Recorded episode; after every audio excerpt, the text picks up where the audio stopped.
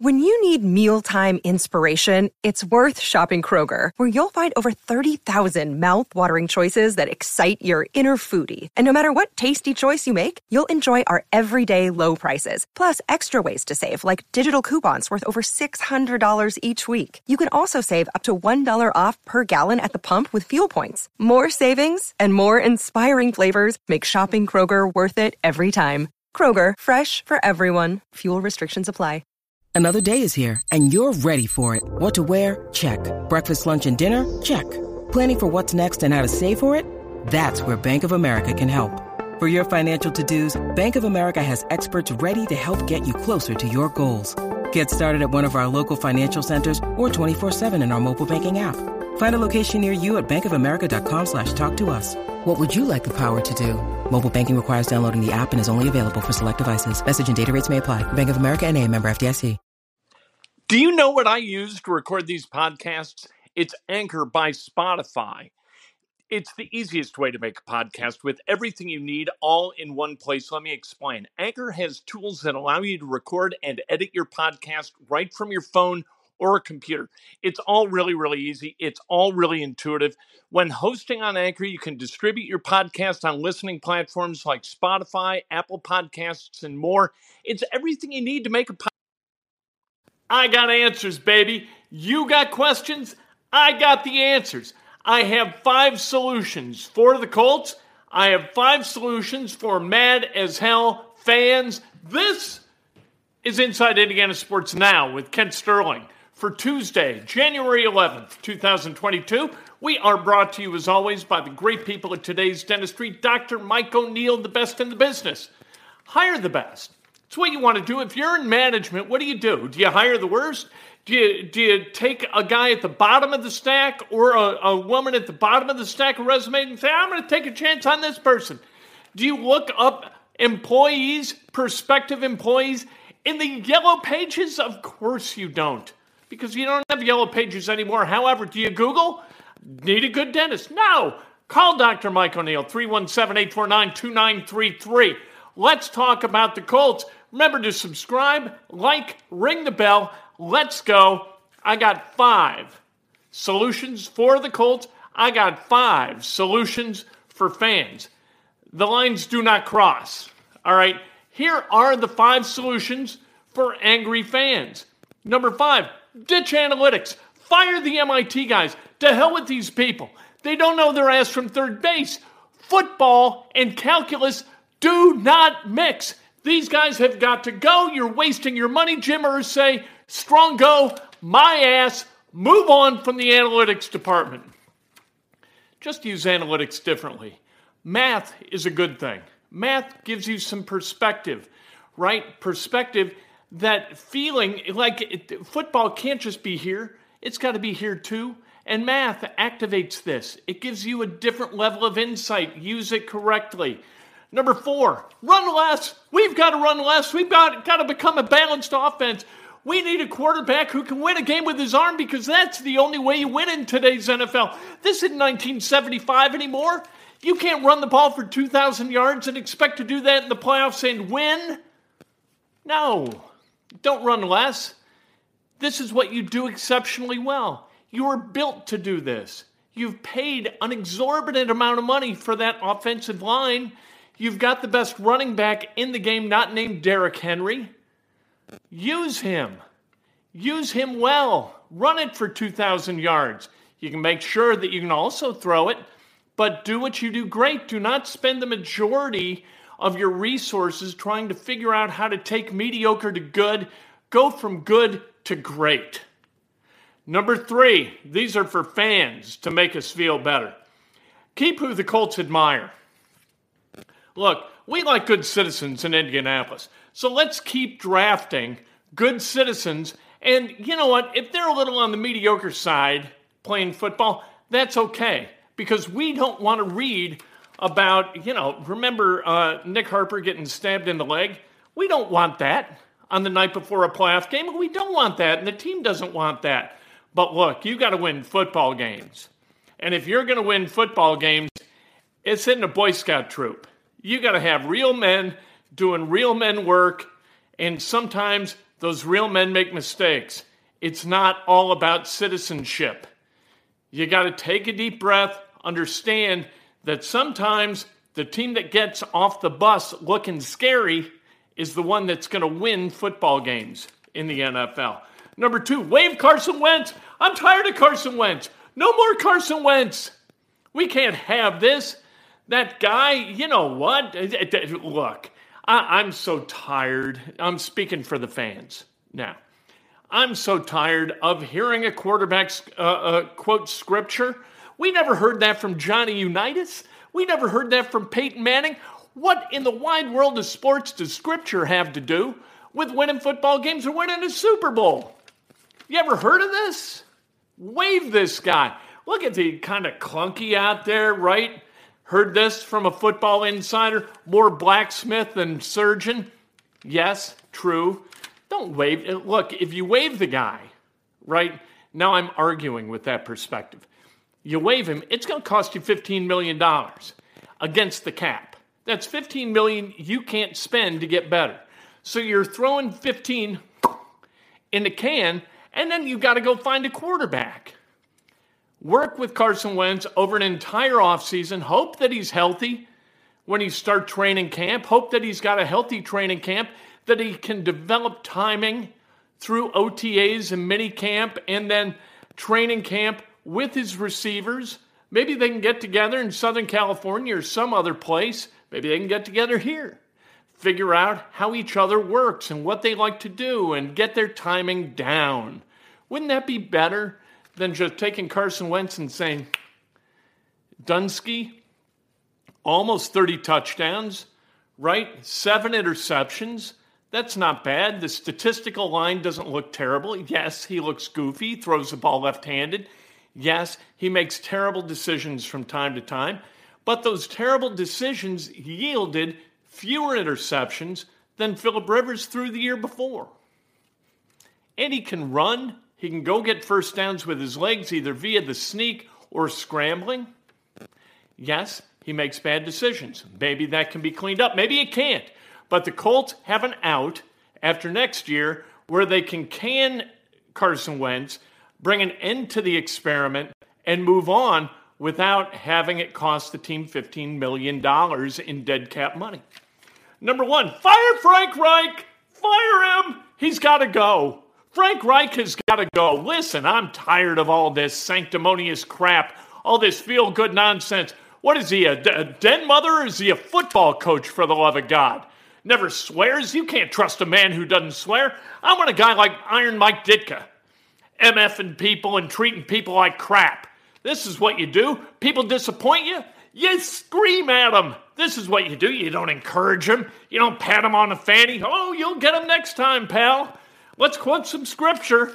This isn't the way college or football coaches operate. For God's sake, you ever see Nick Saban treat somebody like Frank Reich like they're buddies? telling the story about how he and Carson Wentz met and bonded over scripture? What? And then, oh, it was a strong go. I don't want to hear strong go ever again in my life. Look, you don't fire Frank Reich. Frank Reich is 37 and 28 over the course of four regular seasons. That's not bad. This isn't, you know, it, it, it's, it, this isn't like Bruce Coslet with the Bengals. You know what I mean? It, it's not Abe Gibron with the Chicago Bears back in the day. This is a guy who has won football games, has never had a real clunker of a season, and a guy who is a steady Eddie and has the absolute loyalty of the people he leads. Don't be hysterical. Understand what you got and understand what's out there as a potential replacement isn't necessarily better than Frank Reich. Look, when you fire somebody, you've got to know that the person you're replacing that guy or woman with is going to be better than the one you're kicking to the curb. This is the biggest mistake that upper management makes. They are sometimes bad. They respond with emotion in firing a manager in order to replace that manager with somebody who's not quite as good at the job as the original guy was. Happens all the time in the National Football League. All right, here are five solutions that are going to help the Colts get from where they were this year, 9 and 8, to where they need to be. Let's say 11 and 6. That'd be good. That'd be a step in the right direction and would get them into the playoffs. All right. Uh, change the appraisal method. You should do that. Uh, don't draft citizens, draft champions. I read a great book called Super Scout that Bob Hammel co wrote with a guy named Jim Russo. And Jim Russo, longtime baseball scout back in the day, worked for the St. Louis Browns, worked for the Baltimore Orioles. And what he said is the moment that the Baltimore Orioles went from laughing stock to potential world champion and then world champion was when the general manager walked in the room and told the scouts, "Look, we are looking for champions. If you can't uh, if you can't foresee or if you can't imagine the player you're scouting winning a championship, we don't want that guy. We are not about filling the roster. We are about signing champions. Evaluate people through that prism, and off we go. And off they went. The Baltimore Orioles, throughout the late 60s and through the 70s, were awesome because Jim Russo and other guys like him evaluated talent correctly as potential champions, not as, hey, you know, maybe we can develop this guy into a mediocre player. That's not how you win championships you go get champions, and sometimes those guys have a little dirt under their fingernails behaviorally. And that's the way it goes. Number four, use free agency to improve at the top of the roster, not just the bottom of the roster. I think Chris Ballard has been awesome at building the bottom of the roster. I think the Colts have the best bottom of the roster in the NFL. Players 35 through 53 are really, really good. They are capable players, and that's important. Top of the roster, not so much. Number three, draft weapons. Second and third round, you have got to go get weapons. You got to get wide receivers. You have to find the a wide receiver with the characteristics of Jonathan Taylor. And it's not that hard in the second and third round. The year that the Colts drafted Parris Campbell, we know who went immediately after DK Metcalf and Terry McLaurin. For God's sake, go get the weapons, best weapon available. And if you got to teach the guy behavior, go ahead and do that. I'd rather have to teach a guy behavior who's dynamic at the wide receiver position than take a great citizen and try to teach him how to play football. Number two, uh, shuffle the expenses at the top. We've talked about this the last two days. Of the top seven guys uh, in terms of how much they earn from the Colts. Five of them are interior linemen. All five starting interior linemen, the two defensive tackles, two guards, and a center on the offensive side, they are among the top seven earners on this team. The two exceptions, Carson Wentz and Darius Leonard. You cannot build a football team like that. You need weaponry on the exterior. You want to know why the Colts don't have great weapons on the outside of the offense at the wide receiver position or at the tight end position that gives Carson Wentz somebody to throw to? Because they have not invested the resources necessary to go get those guys. They have spent all their time and effort building an offensive line and building a defensive front. That's why you don't have weapons. You want to be balanced? You have got to draft in a balanced way. You have got to sign free agents in a balanced way. You can't invest all your resources on interior linemen. Tell me when one of those guys is going to score a touchdown for you. You need those guys. They're critical to the success of the team. But you can't go around paying your interior linemen at the expense of wide receivers so you got a bunch of guys at wide receiver. You can't do it. Number one, you got to let Matt Eberflus go. You just do. Nice guy, really nice guy, football lifer. That scheme doesn't work. And the scheme didn't improve for the Colts until after the Jets game when Jim Irsay and Chris Ballard sat him down and said, Look, whatever this zone is, whatever this shell is where you're rushing for and, and you got kind of the umbrella zone back there, no, no, no. Can't do that anymore. Start mixing it up. Bring some extra guys for pressure. We're not running your scheme anymore. Do this. Once they did that, all of a sudden, the defense became competent. That's the way football works in Indianapolis. You got to have an owner and a GM tell the defensive coordinator, your defense sucks, so change it. Now, go ahead and fire the author of that defense and hire a guy who's actually got a scheme that works. 33 turnovers is really, really good. But you know what else is good? Stopping a team on third down and forcing them to punt. That's also a turnover. And the Colts were not good at third down defense, and they weren't good in the red zone. And they haven't been this year and last year, not good. So, Matt Eberflus, nice to know you. Really good person. I have no doubt of that, but you can't keep people around just because they're good and decent and loving and family people. You can't. This is about winning football games, and there has got to be a head on a platter for 9 and 8 and allowing the Jaguars to do what they did on the offensive side of the ball to you with a quarterback who can't play dead, or at least hasn't been able to play dead this season. There you go. We fixed everything. Fans feel better. I feel better because through the first five solutions, I kind of purged a lot of anger and probably a lot of anger that you feel. And then we got real about it and got practical and we actually solved problems. Chris Ballard, you want balance?